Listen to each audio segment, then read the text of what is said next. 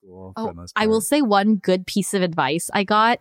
This might be Gordon Ramsay. I, I have no, I not Gordon Ramsay. Dave Ramsey. Dave Ramsey. Oh my gosh, not the chef. That was a really big blunder. um, Dave Ramsey. My apologies. Um, I'm sure he's not listening to no, this. well, he might be, but never no. know.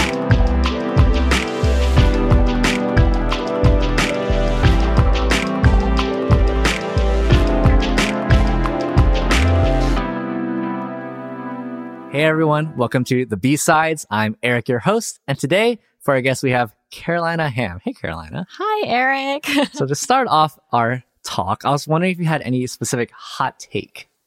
So, my hot take is that Trader Joe's is very Oh. overrated. Oh wow, that is a harsh overrated. hot take. Why, why do you think so?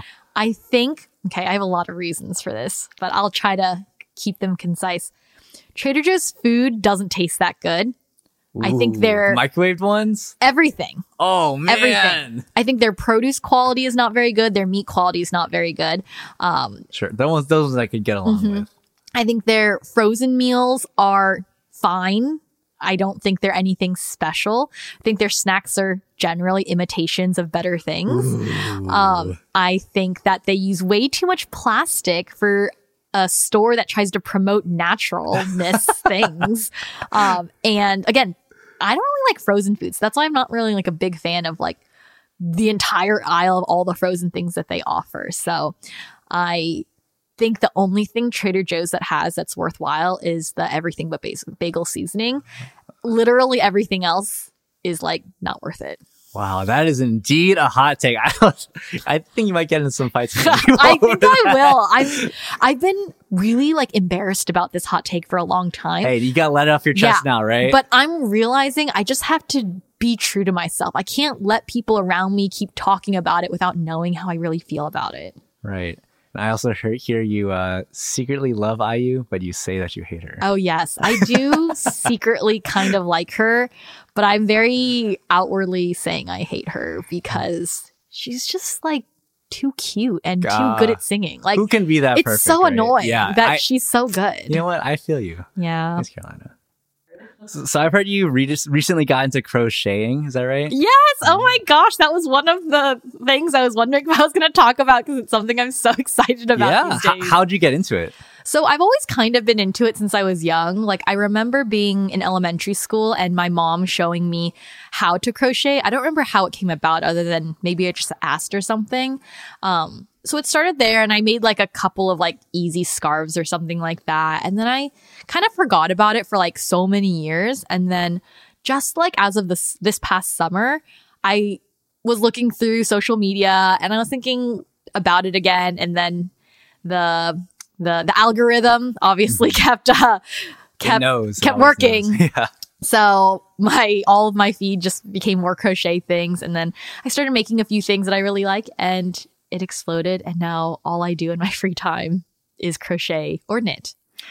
What's the difference between knitting and crocheting? So crocheting is one hook, knitting is two needles. Okay. So people say that crocheting is mm, actually it's highly debated in the stitching community, but I think crocheting is easier because you're just manipulating like one loop at a time on your hook versus when you have two needles you have like a multitude of loops to work with, which I find to be more complicated.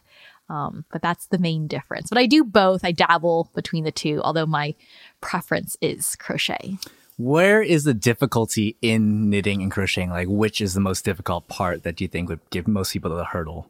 I think it's so surprisingly crocheting and knitting involves a lot of math because you have to count your stitches and be very precise because doing a stitch in the wrong place makes your end product look so messy. So I think having to keep track of your stitches and knowing like, okay, I have to double this one, then I have to double this one, but I can't double this one. I have to skip that one.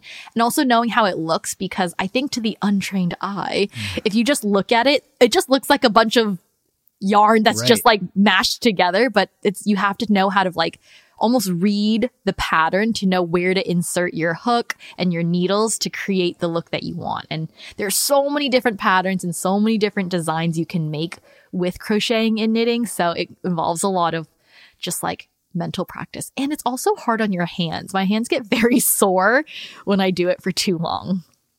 Uh, do you think that's really something that can only be learned from experience? And do you think over time that's just been something you've been able to grow in? Or is that, you know, were you really methodical to begin with and able to like get that knowledge base before even starting? Yeah, I did. I definitely think I was able to gather a lot of knowledge beforehand. I did a lot. I watched a lot of YouTube videos and I watched a lot of Insta reels and things like that to kind of see how they generally would, even down to how they hold their yarn and their hooks.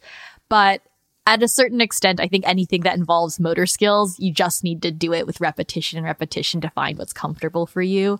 Um, same goes for sports and, you know, other things that involve moving your body. You just have to do it to find out, you know, what works for your body, and then you get into the muscle memory of it all. Do you think you're normally this methodical in pretty much every other yes. aspect of your life? Extremely okay, so. I'm very type A. I love following directions. I love having a plan to do everything in life. I am not what they say flexible. Does that mean you're a better baker than you are a chef? That surprisingly is not true. I do like baking and I think it's it's fine. I just don't like sweet things very much, so I'm not like really mm. into baking, but with cooking, I surprisingly don't follow recipes that much. But I also think I'm just overconfident in thinking, oh, it'll come out fine. And I would say like 75% of the time it does come out just fine. Has there been any, been any exercise where you've kind of had to let go of that methodical mindset and kind of be a little bit more spontaneous? Or do you think you're really just okay kind of just being methodical for pretty much everything that you do? I would say dating and being married, like incorporating another human being into your life means you have to be okay with being flexible and spontaneous. I could get away like before I started dating with like my friends and like my family and things like that with being more rigid because they're not as like dependent upon me. But I think being in a serious relationship and now being married, there's a lot I have to just be okay with. Or just things happen because of another person that's can be out of my control and even out of their control. So I just have to go with the flow. And that can be very stressful for a person like me, but not for the person I'm married to, mm. uh, which is an interesting journey on its own. But I, I do appreciate how much I've grown through that as well, like having to be flexible in my mindset. Um, and though it's stressful, again, it's just, it's good for the soul. So I highly recommend Sure. Having yeah. a balance of flexibility and following the directions. Yeah, I'm sure that's been a challenge though, and something you've definitely probably had to be very intentional about over the mm-hmm. past couple, sure. maybe years even. Mm-hmm. Um, so Carolina, I know you as, you know, Carolina, the CG leader, Carolina, the wife of Alex Ham, Carolina, one third of the Dancing Bananas, but what are three nouns that you think would be good to classify yourself as? Mm, three nouns. So, um, we already touched upon one. I was going to say I am a crochet enthusiast. crochet enthusiast. That's one of my, my hobbies. Um, another one I would say is I am an extroverted introvert. Hmm. So I find that when I meet people more so after I went into college, because that's definitely when a big like personality shift had happened, people are really confused on if I'm an introvert or extrovert because I think I have a lot of stereotypical extroverted tendencies where I can guide conversations decently well. You know, I feel like I'm pretty personable and approachable. But at the end of the day, I could go like months just by myself and be so happy. Um, but I think people don't expect that from me because they just see me at church or like, you know, out hanging out with my friends and I seem very lively and active and, um, energetic, but all little do they know is that it hits 10 p.m. and in my mind, all I'm thinking about is going home and enjoying my own night crocheting in bed while watching friends. Right. In the beginning of COVID, I'm sure you were having a great time then where, you know, you're probably just at home by yourself, kind of chilling and for, as you're saying, months when it was kind of getting time to start being able to see people, being able to see people. Did you have to force yourself to kind of do that again, or was that something that just came naturally as it had done in the past mm. and now it currently does? I would say I did have to force myself a little bit, but I also have that personality type of I'm really good at doing things that I don't want to do. Kind of like touching upon earlier that I just have a personality type of following directions and doing things a certain way. Like I know mentally that it's good for me to socialize and it's good for me to interact with other people and um, stuff like that. So I felt uncomfortable by it, but I also knew like, you just got to do it. So I just did it and it's good, but I definitely need like my time to recharge and things like that. Right, right. I cut you off from your third one. Oh, my third point. Oh, my third point was going to be that I'm a teacher. Gotcha. Uh, I feel like that's probably the number one way I describe myself to people. I'm like, hi, I'm Carolina and I'm a teacher.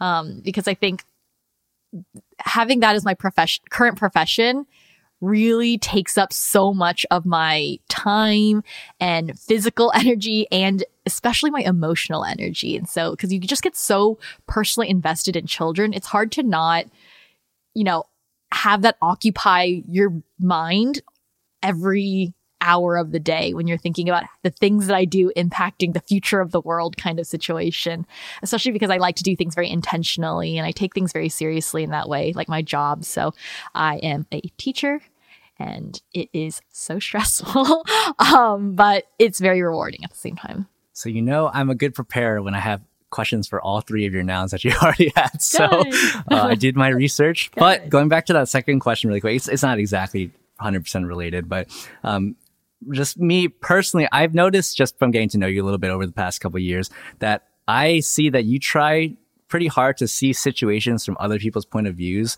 Um, do you think that's true for yourself? I would say so. Um, it's ironic because I generally consider myself to be a pretty independent person. Um, but I do really think a lot about how other people experience things. Um, so much so, I think, I, I, think I overthink it sometimes, actually.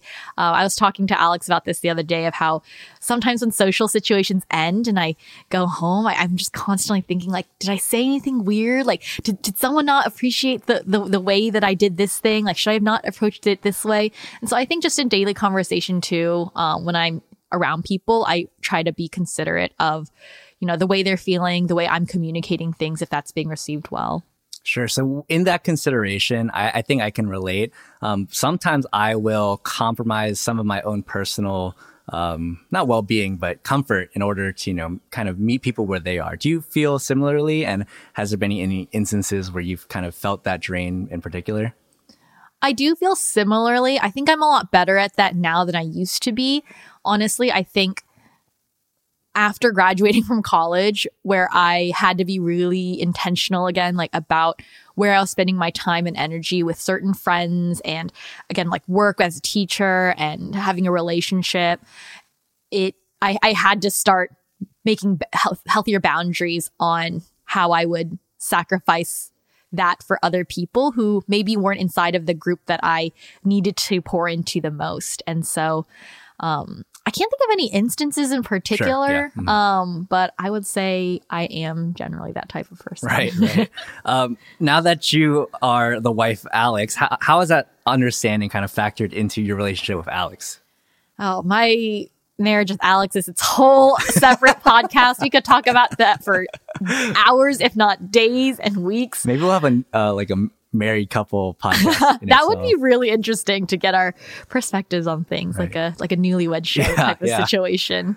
Um, yeah, I mean, I it's it's hard because the way I kind of describe how newlywed life has been for us. So we've been married at the time we're recording about 10 ish months. So we're coming up on the one year mark, but it's not like I have to give up something to become like him and he has to give up something to become like me. It's that we both have to give up something to create this whole new system of living and system of thinking.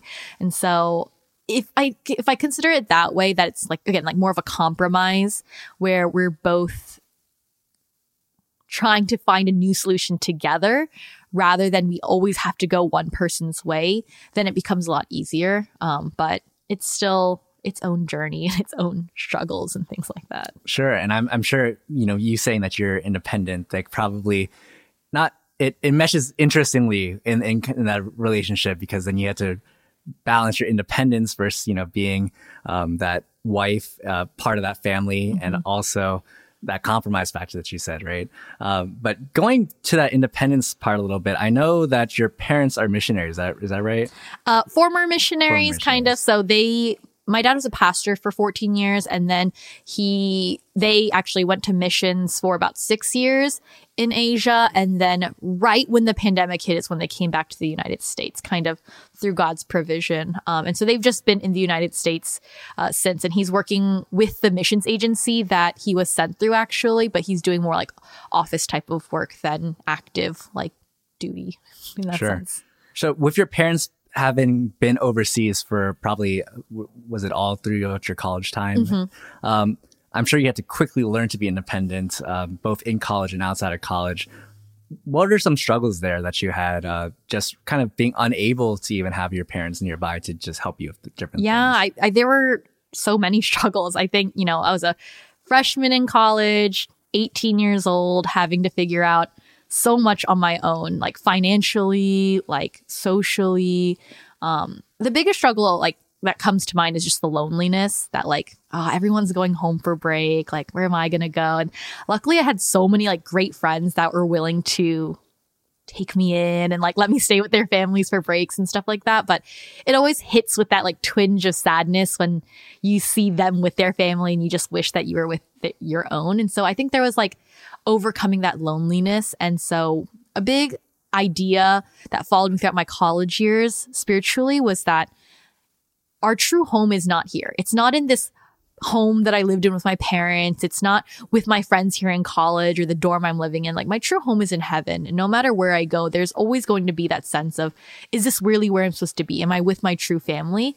Um, and in a way that gave me encouragement and hope because I knew that in the end times, I will find that true peace of like, this is where I belong and things like that. So it really shaped me in that way to go through that loneliness. And there's some other more practical things too. Like I had to figure out buying a car and car insurance and, you know, how to do like how to move on my own, signing leases and stuff like that. Like, and my parents also just didn't have a lot of experience with that in general, just with the nature of how I grew up in the United States and them being immigrants and things like that. So even when I would try to call them to be like, how do you get insurance? They'd be like, I don't know, just, just call an insurance agent and try to figure it out and stuff like that. Um, but yeah, even just like my, managing my own finances of figuring out like, okay, well, you know, this is how much rent costs and this is how much scholarship money I'm getting. Like, how do I figure all of that out? And, um, missionaries aren't as financially stable as some would hope they would be, um, which is okay because God provides always in, in all the ways.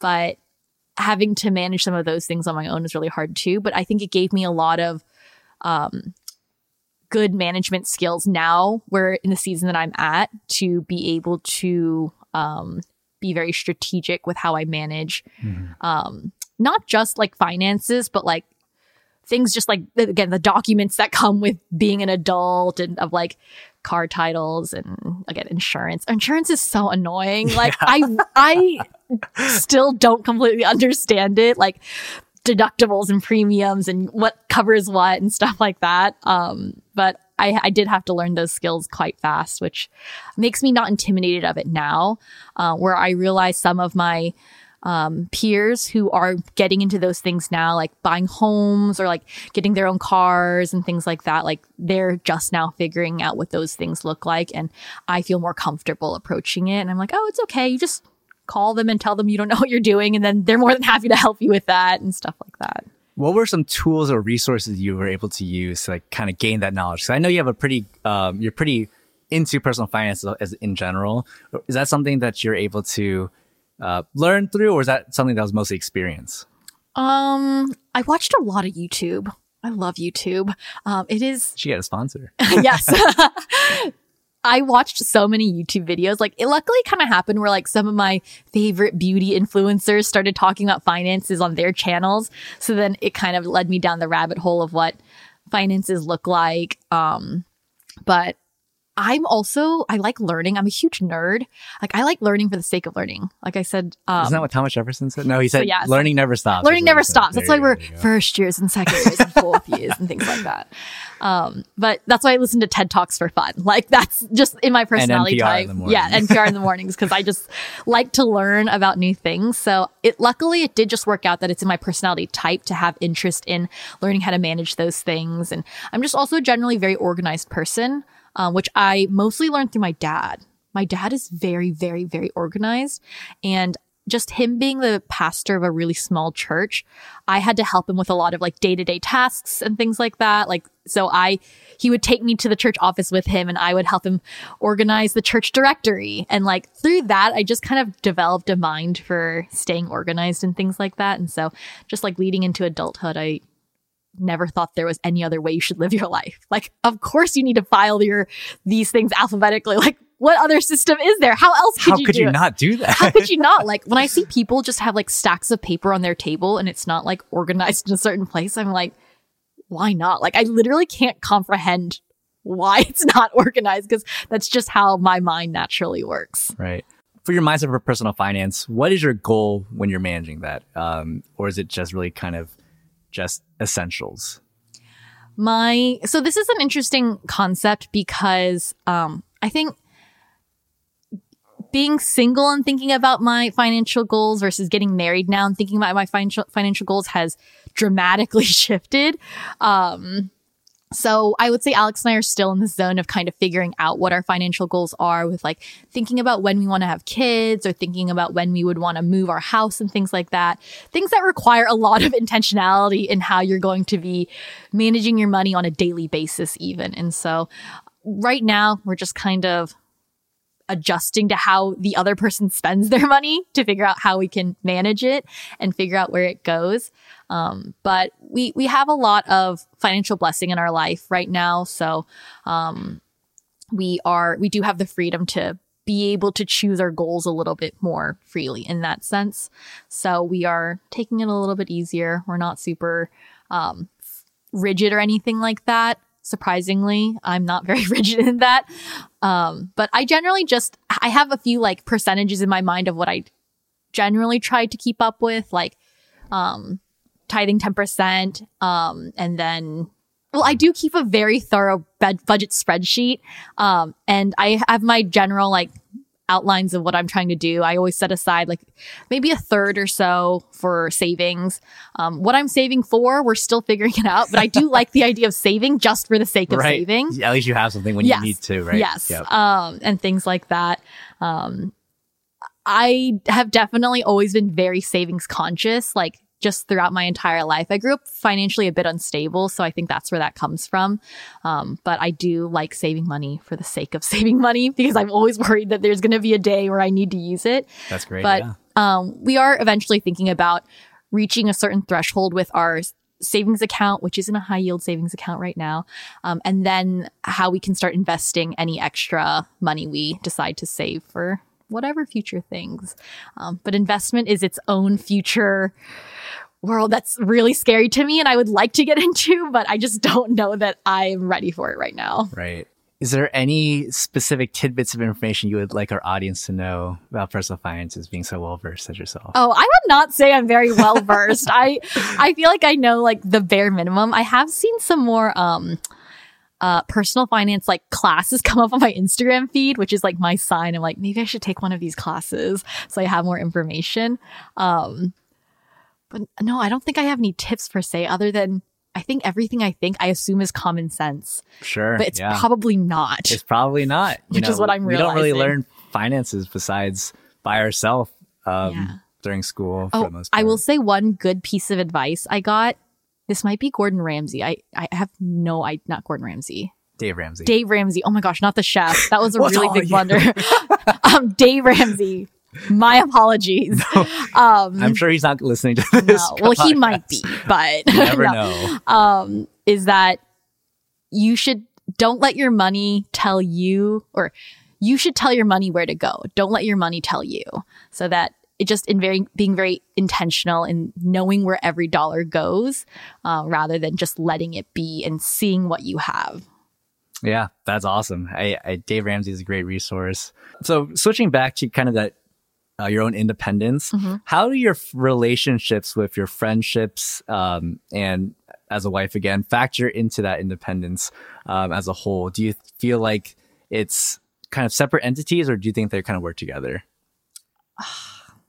both um i would say generally like me having me being a very independent person can be helpful in the sense that I feel like I'm very self sustaining. I'm very self motivated. I don't quote unquote need a lot of people support encouragement in that sense. Um, side note with like even love languages, words of affirmation is probably on the bottom. Like I really don't need people to tell me mm. I'm hmm. doing a good job for me to just keep doing a good job in that sense. Um, but I had it's it has definitely bitten me in the butt several times where I'm so independent. I will have moments of feeling really overwhelmed or feeling really stressed out and not letting people in to support me and take care of me and things like that. Um, it's even like, um, funny story with when Alex and I first got married and we're adjusting to living together. He, I would, we, we, we had talked about the household responsibilities before we got married, just so we were at like a good understanding so we wouldn't run into arguments and things like that. And so the understanding was more that like I would take care of certain like most most general household chores mostly because I really enjoy cleaning and Alex would take care of the dishes and things like that. And so after like a couple of months of marriage, I got really stressed out one day where I was like, "Oh, well I have work and then I come home and I have to run this errand and then I have to do the laundry and I have to tidy up the kitchen." And I was started getting really like passively angry at him. And then one day like I kind of exploded and I told him that I was mad about him not picking up more of the household duties. And he was like, well, why didn't you just ask me? Mm-hmm. And I was like, oh my gosh, you're right. I can just ask you. I, it That's didn't, the relationship. I, it didn't occur to me that I could just ask him. But then I, a, upon further conversation, we realized that I, it really hurts me to have to even ask because I'm so independent. I have such a level of pride within me that asking for help feels like almost damaging in a way. Sure, yeah. Um, and so that's like in my romantic relationship. And so even in my like, platonic friendships, I think my friends even get frustrated with me sometimes um, because they want to be there for me, but it's almost like I don't allow them. Another funny story is that when I was in college, um, I have a very particular way of doing my laundry. I don't like when other people touch my clothes because I fold it very strategically. You do it right. Yeah, I'm very proud of the way I do laundry. I'm very good at folding it. Crisp lines, no wrinkles. You don't need an iron if you fold your laundry right out of the dryer and you do it right. Anyway, so again, stressed out season of my life. I was doing laundry. My friend comes in. She's like, Oh, like Jean, which is my middle name. That's what my friends call me. Like, can I help you do your laundry? Like, can I help you fold it? And I was like, no, don't touch my laundry. But she's like, but you're stressed out. Like, why can't I help you? And I'm like, no, you're not going to do it right. When at the end of the day, I should have just received her heart of like that she wanted to be there for me and help me. But I was so fixated on like, no, I have to do it my way or it's not going to be okay. Um, so I think again, going in with that flexibility piece, it's important to be a flexible. Um, but, and for me to also learn that it's okay to be dependent on people. And sometimes they help you and sometimes they let you down. And that's okay too. And it's not the end of the world in that sense. Sure. Did how did you reconcile eventually that it's not the end of the world if people do things a different way? Was that something you just kind of came to the understanding of, or do you think you really had to push yourself to get to there? I think I had to push myself, and I think other people had to push me. So certain people just having those tough conversations with me, um, of saying, you know, I like Caroline, I can see you're upset and I can see you're going through a hard time. Like you need to let us in. You need to talk to us about it. And then from there, anytime I did have a moment of feeling down or feeling stressed out, giving a chance for that to happen to let people in. And um, specifically with Alex, like he would challenge me in that way during certain arguments or s- during certain tense moments. He would say, like, Caroline, like, this is the moment that you need to let me help you. And this is the moment where you need to let me be there for you. And I would take that chance, maybe like one out of 10 times. And after a little bit of that, maybe one out of nine times. And then as time went on and on, maybe now it's one out of four times. Sure. Um, we're improving. Yeah, so that's how it, it looks. It's great to have that um, characteristic of being independent, but still being well rounded enough to take the benefits of the other aspects of being able to be dependent on others. And mm-hmm. I, I, from what it seems like, you, you've been able to utilize the pros as much as possible while trying to eliminate the cons as much as possible too. Mm-hmm. Uh, that's great. Um, so going back to your parents having been missionaries, what does the mission field mean to you as a daughter of missionaries, maybe someone who wanted to go on a mission in the past? Yeah. So this is a great question because I had always thought of the mission field as overseas. Um, I went to this conference called CrossCon. Um, Me too. several years ago. Um, and it was at that conference where some, one of the speakers, I can't remember who, was saying how missions is cross culture. Like you have to be in a culture you're not familiar with in order for that to be considered missions. Kind of controversial. I don't know that I entirely agree with it. Um, but at the moment, that's kind of like what my mind was was it was like a affirmation of what I was already thinking. I'm like, yeah, you have to go overseas, you have to go to, you know, the inner cities and this, that, and the other for that to really be considered missions. And so throughout my college years, I actually my plan was to go to missions for two years like overseas missions for two years um, and then figure out work and stuff like that after. And so i got i once i graduated from my undergrad program and into my master's program i started applying for the program.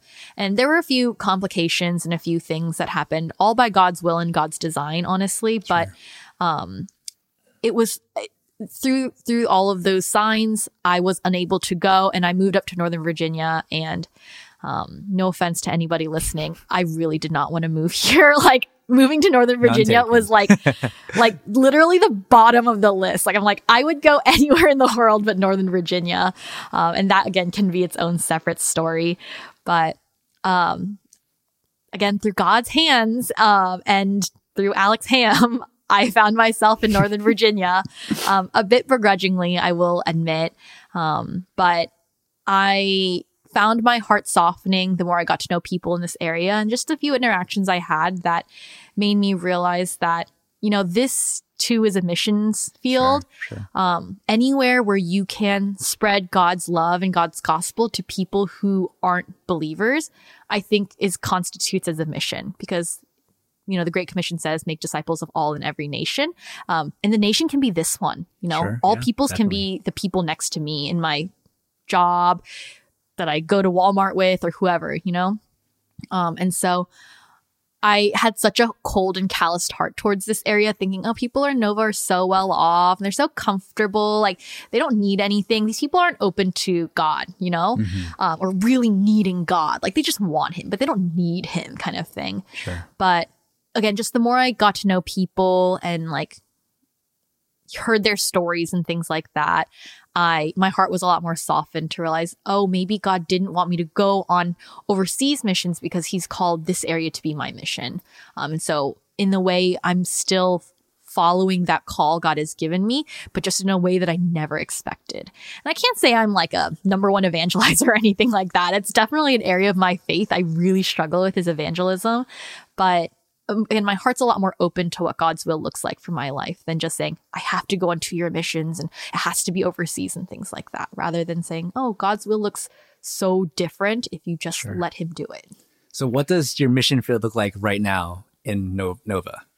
Um, I would say my work is my primary mission right now.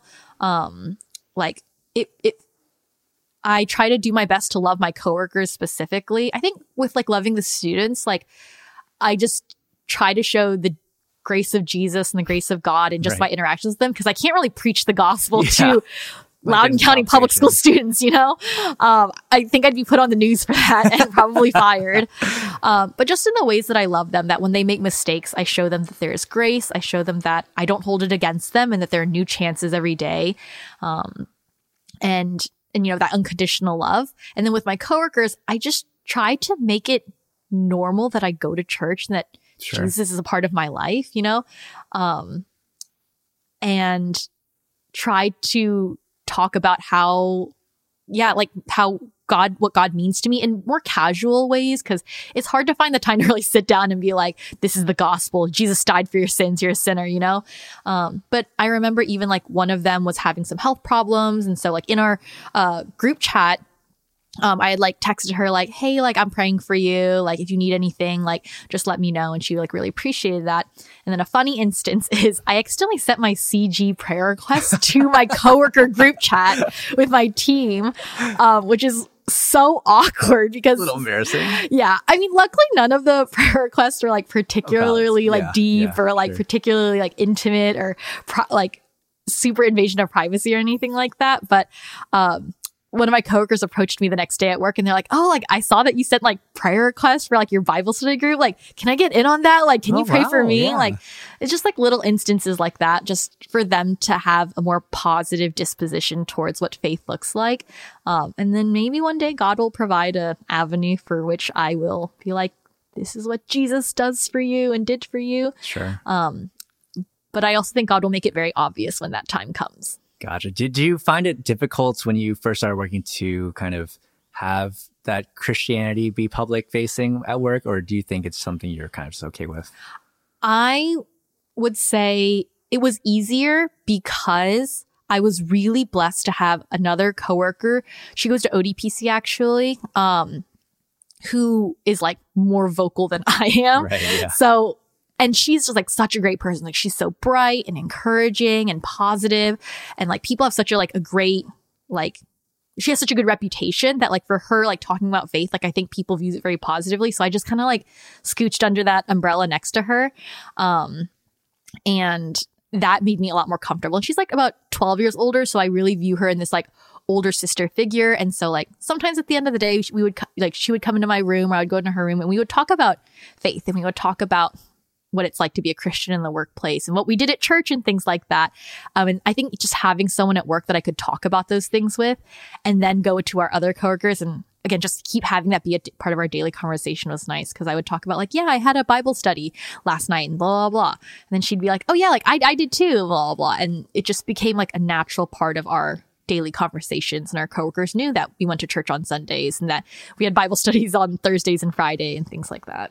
Yeah. Are do you think you're satisfied with how your mission field it looks like right now, or would you want to kind of push even further now? Now that you've kind of been a node for a little bit, and now you're a little bit settled, and now that you've been married for a year. Yeah, I would definitely be open to other methods of doing missions and Sure. evangelizing. Um, I'm actually in this weird in between zone right now where I'm most likely going to be leaving the profession of teaching. Oh, wow. I've been uh, doing a lot of job searching and a lot of networking and asking around and things like that, uh, which is very, very, very bittersweet. Um, but I think it's because with teaching, like it consumes so much of my emotion and it consumes so much of my time that I don't feel like right now I can effectively do a lot of extracurricular um, volunteer missions Right. opportunities and things like that. But I think my hope is that switching to a different job hopefully alleviates some of that emotional stress that I'm experiencing on the daily to open my heart to being able to do some of those other things. right? Uh, what do you wish as uh, a church we could be doing a little bit better in terms of mission, the mission field? I wish we had more missions opportunities. Um, and I know that's hard with like the pandemic and things like that. Um, but I know that we have like maybe one like uh Mexico missions, like missions op- we're like right? overseas cross cultural missions opportunity every year and i wish there was like maybe like one summer one one fall one um that people could be a part of i really wanted to go to the mexico one this past summer but that coincidentally fell during my honeymoon week right. and Yeah. and I think I was still glorifying God and during my honeymoon, Sure, sure. enjoying the, you know, this this Beautiful commitment of marriage and things right, like that. yeah. But um, I would love for there to be future opportunities to do that because, you know, and Alex and I do talk about it that just because I didn't go overseas back, you know, a couple years ago, doesn't mean that I'm not going to be called to go. You know, in the near future, Right. things Mhm. like that, and I think that happens with there being more opportunities at church, um, cross culturally. Um, I, I think I love the way our church does, um, like the Loudoun town things and um, like the Western Fairfax um, opportunities and things like that. Um, but I just wish there were a few more cross cultural overseas mission trips that Sure. could be organized. Definitely. Do you know of any organizations that um, you you would think would be great to be joined to be partnered with? Because honestly, besides the ones you've mentioned, it I don't have too much of a knowledge of other organizations Yeah, the missions field. I so I have a Southern Baptist background. I grew up Southern Baptist. My dad is a Southern Baptist pastor. He does missions through a Southern Baptist organization. is that the CK That is BCA. or CK uh, C- um, that is something separate. That Oh, is okay, a gotcha. Southern Baptist convention for Gotcha, Korean pastors. Um, but what was I going to say? Uh, the organizations? Oh yes. So my dad um, was sent through missions through International Mission Board. So David Platt used to be the um, president of that organization, and they're under a larger organization called NAMB, uh, North American Mission Board. Um, and so it's funny because my dad's always like, "Go on missions, like go through IMB," and I'm like, "Uppa." I'm a Presbyterian now. Like, I don't know if I can go to, you know, um, Southern Baptist missions and things like that. Um, so I am not familiar, honestly, through the Presbyterian Church, what organizations there are, because I don't know if it works that way. I don't know if we can cross denominationally partner with other organizations and things like that. If we could, I could could find some connection somehow, um, but I don't think that that is Sure. something sure. that'll happen. So then, for people who would want to kind of increase their uh, visibility into mission, the mission field, how would you say they should kind of take next steps uh, if they're just you know someone like me or you? Yeah, I would say um do your doing your own research into missions organizations because those are going to be usually safer. Um safety is a big thing. Like I know some people are just so on fire for God, they just want to go to North Korea and just start preaching, but um there are security issues Right, that should yeah. be factored in. Like even for my parents, um they did missions in Asia um, is as best as I can disclose. And so there were some security issues, but luckily having a established organization gave them certain protocols to follow that could keep them safe and keep you know the organization safe with like certain information and things like that. And so i'd say doing your research of like certain organizations and asking yourself if you really are committed on having to follow your denomination through those missions opportunities because even though like i think the international mission board like imb even though it's a southern baptist organization like i do think they accept short-term volunteers um that might not be of the Southern Baptist um, denomination, as long as you are a member of a evangelical church or something like that. Um, so I would say do your research if you are comfortable with doing those things like more on your own.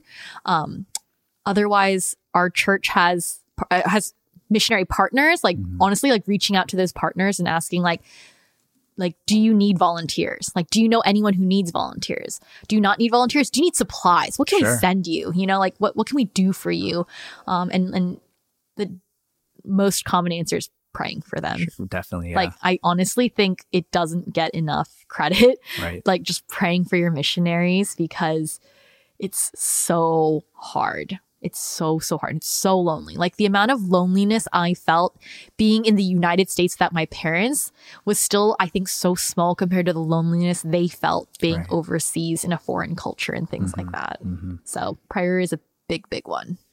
How important was financial aid for your parents, and do you think in general for missionaries, and how do you think we could be better supporting that? So this is also um, kind of a by organizational basis Sure. because the International Mission Boards sends career missionaries, which my dad was because he went for a long period of time. Um, they fully financially support their career missionaries, so they don't actually have to raise any external funding. But I know not all missions organizations are like that. They do need to raise their own funding, and that's why they have to do like X amount of church, you know, vis- visitations and certain drives and fundraisers and things like that. So I think that heavily depends on what organization you're you're going through. So for my dad, luckily he was able to go through one that offered full health insurance benefits and, you know, stable income. Not the, you know, he was not rolling around in money or anything Sure, like that, yeah, but yeah. it's such a blessing to not have to like have it be a burden that you have to go to a church and essentially just like plead for money and things like You that You could just do your ministry. yeah you could just do your ministry. And um and i, I personally actually still um donate to international mission board just because i'm so thankful for the work that they do. And so knowing that that money i support with will eventually become financial support for other missionaries and things like that. But i'd say like you know, I was talking about this with my friends. Money doesn't buy happiness, but money buys a sure lot of other things, like la- Toothbrushes. yeah, like toothbrushes, or like I don't just like even like your missionary's favorite snacks and things like that. Like those little comforts like mean so much. But um, I think really like listening to that call of like love offerings whenever you're able to give um, would really mean a lot to them. I would think. Um, Yeah, especially for even for me because some people separately financially supported my parents, like gave to them, um, and it didn't just help like them on the mission field; it helped their children too. Like it helped them support my brother and I being in the States and like knowing that like supporting someone's family, like so some missionaries might support their family, like their children and things like that. Mm-hmm. So it, it goes so much wider than people might think. Mm-hmm. Do you know how your parents dealt with that isolation while they're in Asia? Um, I'm sure they didn't just deal with it, right? I'm sure they had outlets. Mm-hmm. So, um, they had like a member care team mm-hmm. um, with of just like mental health specialists and things like that. So that they had met with a couple of times. Um, it's a big blessing that they are married and that they went because you automatically have like someone to talk sure, to about yeah, the pro- your problems and things like that. Um, but honestly, it it was I think that calling home a lot was really helpful for them. So I'm really, really, really close to my parents, um, and so I tried to call them as much as I could, like ideally once a week, if not more, um, when I was in college. Um, and so I think I think calling home to talk to them and like being like honest and open with them, like they're crying, I'm crying, and things like that, uh, was really helpful for them to be able to, you know, release that stress and that burden and things like that. So I think that helped them a lot. Um, it also helped that they were not too far from Korea and they have lots of family in Korea. so yeah. they were able, and because of visa reasons, they had to leave the country every three months yeah. to renew their visa and come back in. So they could just conveniently go to Korea and see their family and come back. So I think that helped a lot too. Sure, sure. So when when dialoguing then with missionaries, what what do you think would be a good way to kind of um, go be more intentional with that besides just saying hi and doing different things? Um, are there any things uh, we could be doing besides just being kind of um, uh, uh, not one, one kind of like a two dimensional relationship. How do we make that more of like a real relationship between us and the missionaries that we support? Hmm. Tough question. That's a tough question. That's a really tough question. Yeah honestly, I, I don't really know because my missionaries were like built into my sure, parental right. relationship. Yeah, so yeah. it's very natural for yeah, me to be able to, to be able to do that. Um, and then, and I can't say that I've really gone the extra mile for other mes- missionaries other than giving them like sending a nice message or something like that or donating to a care package or something like that.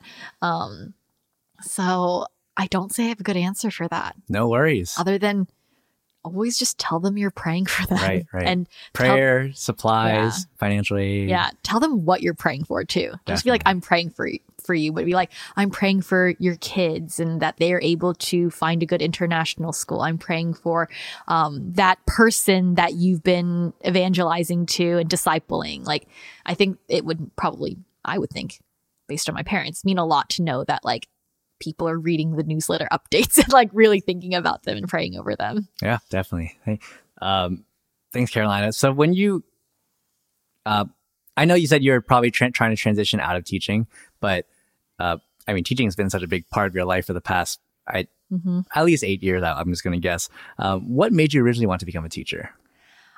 I like I don't have a memory of ever wanting to do anything else. Like I'm so, I'm a nerd, so I like school. Right. So then I'm like, wow, I could just stay in school. Like this is great. Um, I I like the idea of teaching and people learning and benefiting from what I teach. So it's a bit self-centered in that way. Um, I, I love kids. I think that's the most obvious teacher answer you can get. Definitely. Um, if you don't love kids, that's uh yeah, no, for sure. Um, if you like, if you love kids, why did you become like a pediatric, you know, or you right. know, a pediatrician or something like that. I'm like, oh no, I don't like medicine though. um, so it's that combination of I love kids. I love, I think they're so cute. I think they're so innocent. I think they're so wonderful. And I love that they can make all the mistakes in the world and learn from it. Once you turn 18, your time to make mistakes is over. But especially because I teach elementary school, like 10 years and younger, like for example, I had one of my students like cheat in class the other day. She used a calculator on her Apple Watch, which mm. wow, the fact that they have Apple Watches now and can do that is crazy. That's crazy. um, but like I caught her and she was like, I, I obviously like called her out for it. I pulled her aside and talked to her about it. And she was like bawling in tears mm. over it. But it's that moment where I look at her, I'm like, this is your learning experience. Like, this is right. your chance to do better. And like, that just is so rewarding and it's so fulfilling. Um, that it's it's just it's kept me going for sure. as long as I have. This is I'm in my fourth year of teaching right now. Um but it is emotionally wearing at the same Right. time because you are investing so much into 25 little ones every single day. I think it says something about the state of teaching in America right now that for someone who was as, as invested as you were for your entire life, even you are having second thoughts about mm-hmm. this being something that you can continue doing for the future, right? Mm-hmm. So, what do you think are some root causes behind that? And do you think that's something that we as individuals can help change? Or is that something that really is mostly societal that's, that's almost out of our control? Yeah, I think there's some like systemic roots and hmm. causes behind it that no ordinary person can just, you know, try to rally behind. I think there are some people who are really into policy making and policy changing, I think need to step forward with Right, those things. right. And I can't say that I'm one of those people. Policy is not something God has called me to do in this current season of my life and probably not for a while. Um, but yeah, I, I, I think there's some, some systemic things such as this idea that you can make, you can always make teachers do more without compensating at all. And not just financial compensation, but just like in terms of having other assistant teachers Sure. or having certain curriculum materials. Um, because when you have a passion job like that, like people know and like the higher ups know you're going to do the work no Yeah. matter what. Mhm. Like even though you don't get any of the extra stuff, they know you love the kids. Like how can you not if you're a teacher? Um, and and and we're, they're just going to keep paying you the same amount. They're going to Sure. give you the same amount of resources and things like that. Um, and I think that's really frustrating. And there, that's why for me personally, I try to set pretty strict boundaries on only working contract hours because Right. legally that is all I am paid to do Right. um, but other teachers work like an exorbitant amount of hours outside of their contract hours. You know, that's something they enjoy doing, that's fine. But I also think it gives the teachers a bad rap who want to just keep those boundaries and make sure things are being treated as fairly as they are, um, and things like that. So there's, I would say that's like overall a main cause of want me personally wanting to leave Mhm. because I don't see that system changing anytime soon, especially because like every single year that I've been there, there's always something new to do and less time to do it. Sure. So before you were boxing in your time, how many hours would you say you would you would be working a week during the school year? Oh, I've gotten so good this year. I think this year I'm putting in, give me a second to calculate it.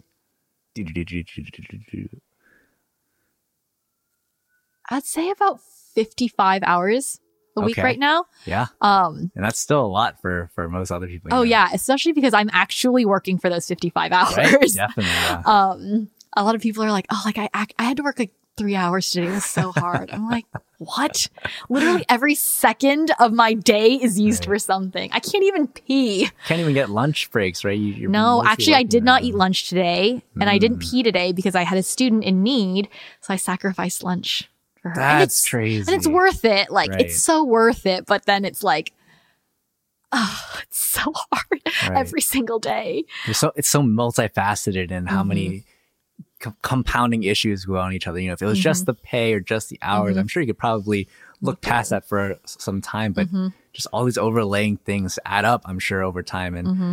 it, uh, knowing your your just compassion for the kids and how much you love teaching, it, it it sucks to hear that it's not something that you think is something that you can do for for the long term. You know, Mm-hmm. so um, when what has are there any individual moments that kind of kept you going forward up to this point? Um, yeah, Yes. I I would say there's so many. There's so many like little daily moments and there's big moments too. Like last year I had a student who um like not to be prideful, but I changed this kid's life. Like man, Sure, like right, he better get famous and mention me in a speech because I changed his trajectory of life. Um basically he like really hated school. Like he hates everything about school and he has a really big like negative attitude towards authority. Sure. So when he feels like he's getting in trouble, he has a huge spike in emotion and he uh, self harms a lot. He hit himself a lot um, to the point where he'd have bruises all over his head and things like that. Um, just really heartbreaking story. And, you know, he would always have such negative thoughts about himself and he would talk about wanting, you know, about suicide and things like that. Um, but just every day, like, I was there for him or I did my best to be there for Sure, him and, yep. and and to talk to him and some days are better than others and I can't even say he made a drastic improvement by the end of the year but um I still saw so much growth in him and I would spend like gosh, I'd spend probably at least once a week every week just crying because of how heartbroken I felt for him. But by the end of the year, like just seeing how much he had grown again just made made it all worth it Sure. because again, I just knew in my gut, I was like, I changed his life. Sure. Um, like Definitely. he could have gone to middle school, like, like punching this kid, and that kid, and the next kid over. But now he has the coping strategies to not do those things. Now he has the coping strategies where every time he wants to hurt himself, he's going to squeeze his stress ball instead. He's going to crumple the paper instead. And knowing that that took literally all year to get him to understand that, um, was really difficult, um, Right. but but worth it. So he's he's one example, and um, the the student I did not eat lunch for today, she's also kind of similar to that. Some emotional things going on that I want to be available for. Um, although hers, I'm I'm reaching that point where I'm wondering if I'm qualified enough. Sure, I'm not a mental health specialist. Right. I am a teacher, and so I wonder if I have the tools to be able to support her with what she needs. Right. Um, and then there's some really cute everyday interactions. Like they're like, Miss Ham, you're like, you were the best teacher ever. Like fifth grade is my favorite grade because you're so nice to us. And in my mind, I'm like, I yell at you guys every day. Why do you think I'm nice to you? Um, and like, there's this one cute little girl, like every single afternoon when it's time to leave, like she gives me a big hug and she like, ke- she keeps, she'll like wait, walk down the hall and she'll wave to me. And then she'll walk a few more steps and turn around and wave to me again. She'll walk a few more steps and turn around and wave to me. And she'll just keep doing that until she finally leaves the building. And it's so cute. And it's the, again, just those little things you're like, okay, I can make it to the next day. And then you get to where I am now where I'm like, will I make it to the end of the year though? Right. Right. that's the question. I I feel like one of the the uh, issues that teachers struggle with is just how many roles they're expected to play in kids' lives. Like as you're saying, you are not a mental health specialist. You know, you you are a teacher, and it's a little unfair to kind of expect that from you. Um, besides that, there's almost being a parent to these kids, being um, the teacher, being uh, you know a friend to them, right? How do you think teachers should ideally be uh, situated in students' lives? Should it be all these roles combined, or should it be more of like a instrument, uh, a teaching role? I think that teachers can be all of those things. And, and I think it's okay. I think the problem is because I have 25 of them. Right. I think the model of teachers being all the things, being their counselor, being their parent, being their teacher, being their, you know, Excellent. friend, whatever it is, I think it works if you have a solid group of like six in front of you. Um, honestly, my ideal class size is like 17 or less. Um, Sure. And even that makes it hard to do, be all, fill in all those roles and things like that. But, um, yeah, I, I think it's the class size thing. That's why I think like more than giving paying me more, I think one of the best ways to support the county could support their teachers is by hiring more teachers. Fortunately, we don't have the money for it. Right. Um, because if you hire more teachers, each teacher is going to get paid way less, yeah. uh, which also doesn't feel fair either. Um, but I think if we had smaller classes, more schools, everyone would be a lot less stressed and everything would be so much more manageable. Because it's like, I always tell my students, like, if one person is tapping their pencil on the table, it's fine. It's really not a big deal if just one person does it. It's when all 25 of you do it that I start getting irritated. So I'm like, always think with empathy. Like, it's not just me, it's everybody in this room. Right. So it's it's that effect with everything else. Like one kid starts melting down, that's fine. But if you have a group of 25 kids, chances are there's at least three other kids melting down at the same time. Mm-hmm. And there's only one of you. So you can't be there for all four of them at that moment. Um, so yeah. Yeah. So where did you learn these soft skills to be, you know, somewhat of a guidance counselor, somewhat a friend? Is that something you learned within your education, or is it something you kind of developed at, on your job slash, uh, you know, just growing up as a as a person? I think um the so I went to the Curry School um, at UVA. I think they did a phenomenal job of preparing us with having certain like student situations or having stu- certain conversations there. Um, I also student taught in a Title One school, which stereo- stereotypically and historically, behaviorally is a bit more challenging. Um, that gave me a lot of skills with knowing how to like triage certain emergency situations when it comes to students freaking out and panicking. Um, but I think it's just an on the job experience thing because like kids need you in the moment. And as the adult in front of them, you don't have the space to panic. Sure. And show them that you just have, you need a moment to think through things. Like mm. they're crying in front of you. You need to have something. And I feel like you'd be, people would be surprised with how good they can become at something Adaptable. like that mm-hmm. when they're faced with that challenge. Cause sure. I, I never thought that I would be good at being put on the spot like that or um, addressing certain needs as quickly as I've had to, but you just have no other choice. And I think when you're physically faced with that, like it's kind of like the flight or fight, you just go and you, the words just start coming right. out. It just happens, right? Yeah. And then you do that every single day for a school year, and that makes it easier for the next school year. And then you do it every single day for that school year. And then you get to your fourth year, and it's almost second nature sure. to know how to respond to a certain situation. Do you ever feel like you're going on autopilot um, now that you're fourth year? Sometimes, yes. There are a few. Um, there, there are instances of me just I can just go through it and just do it. Um, but at the same time, no group of kids is ever the same. Like right, my definitely. this year's class different than the year before that, different than the year before that, and so on and so forth. Um, so there's always some new challenges and things like that.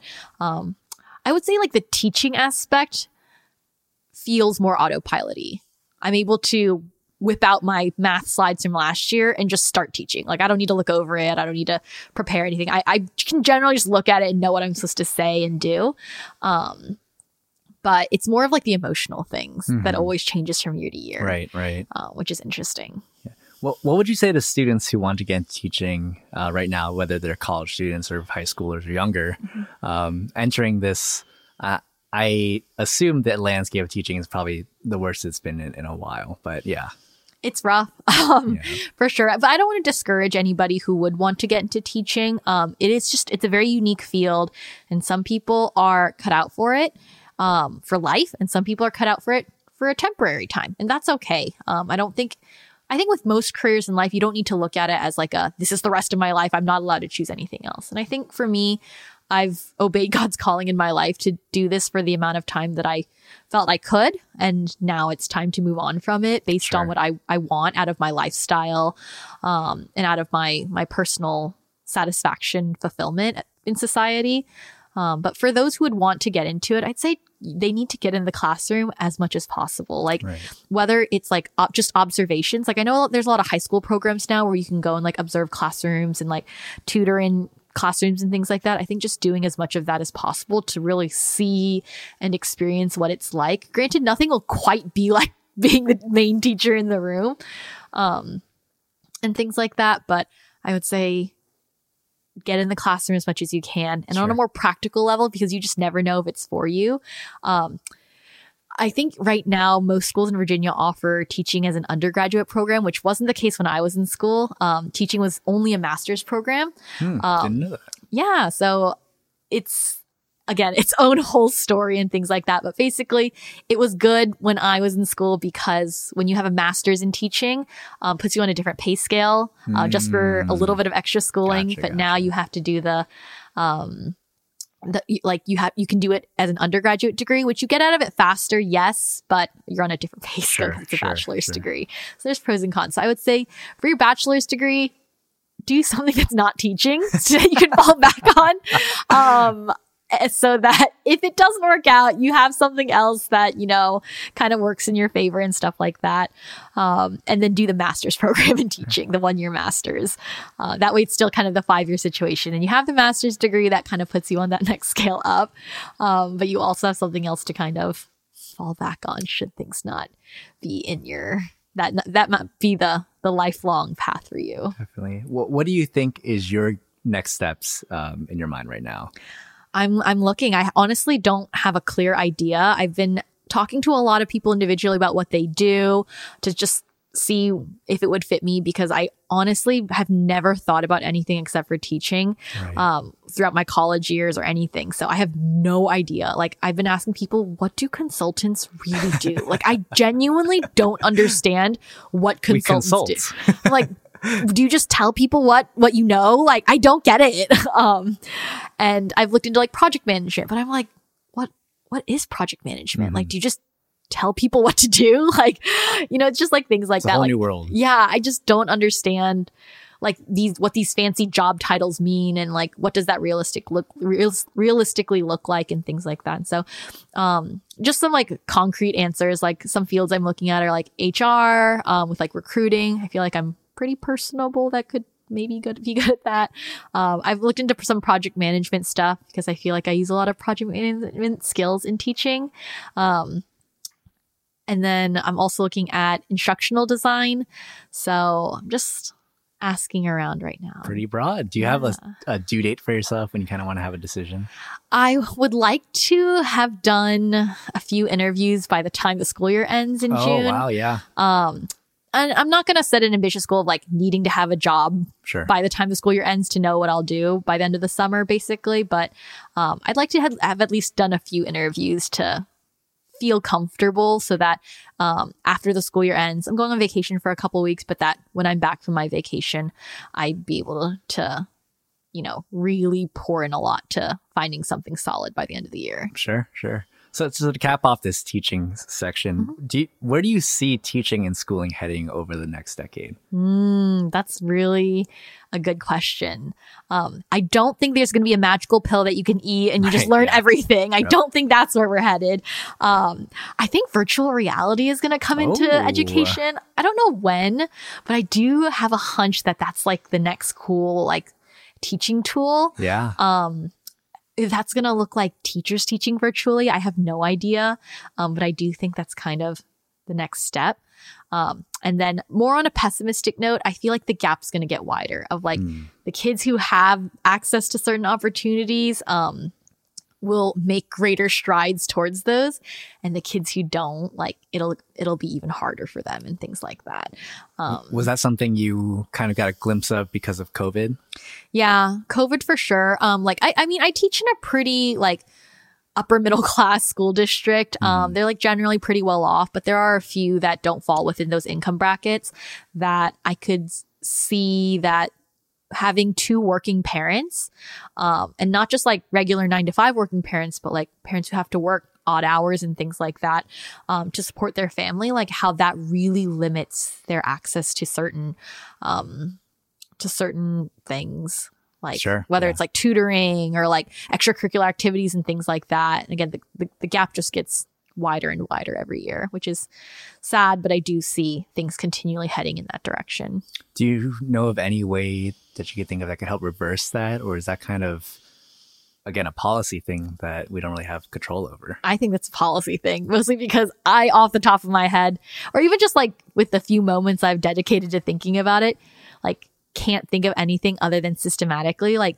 things just need to change Mhm. Um, yeah. For one, which is pretty controversial, I don't think there should be gifted education in elementary Oh, school. okay. Yeah. Yeah, I think gifted ed- education works in like middle school and upward.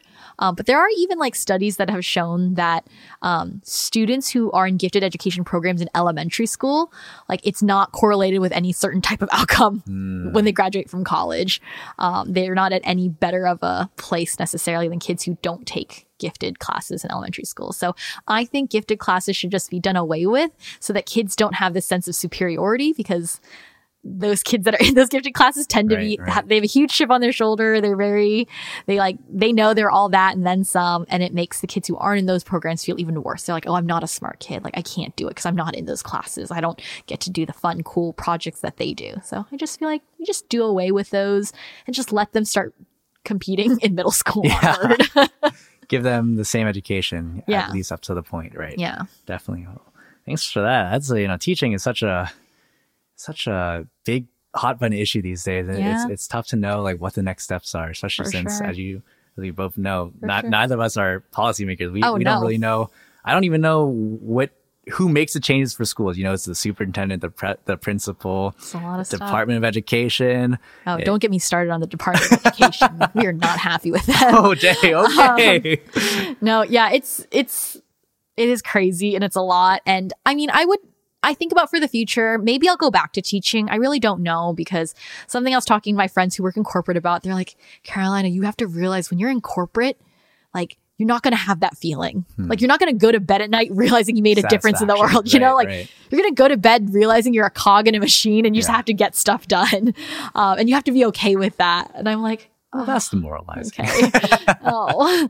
Um, and I've talked to some of my coworkers who um, taught, went to corporate fields, and then came back to teaching because of that reason, mm-hmm. because they just found that it wasn't satisfying. Like they couldn't sleep comfortably at night knowing that their work didn't have an impact in that sense. So I could come back. I really don't know. It also, again, depends on what it looks like in a few years. Maybe there are some positive changes implemented. Who knows? But for my current season of life, I do want to try something new. Gotcha, gotcha. Well, I'm looking forward to what those next steps are. It's going to be definitely very interesting.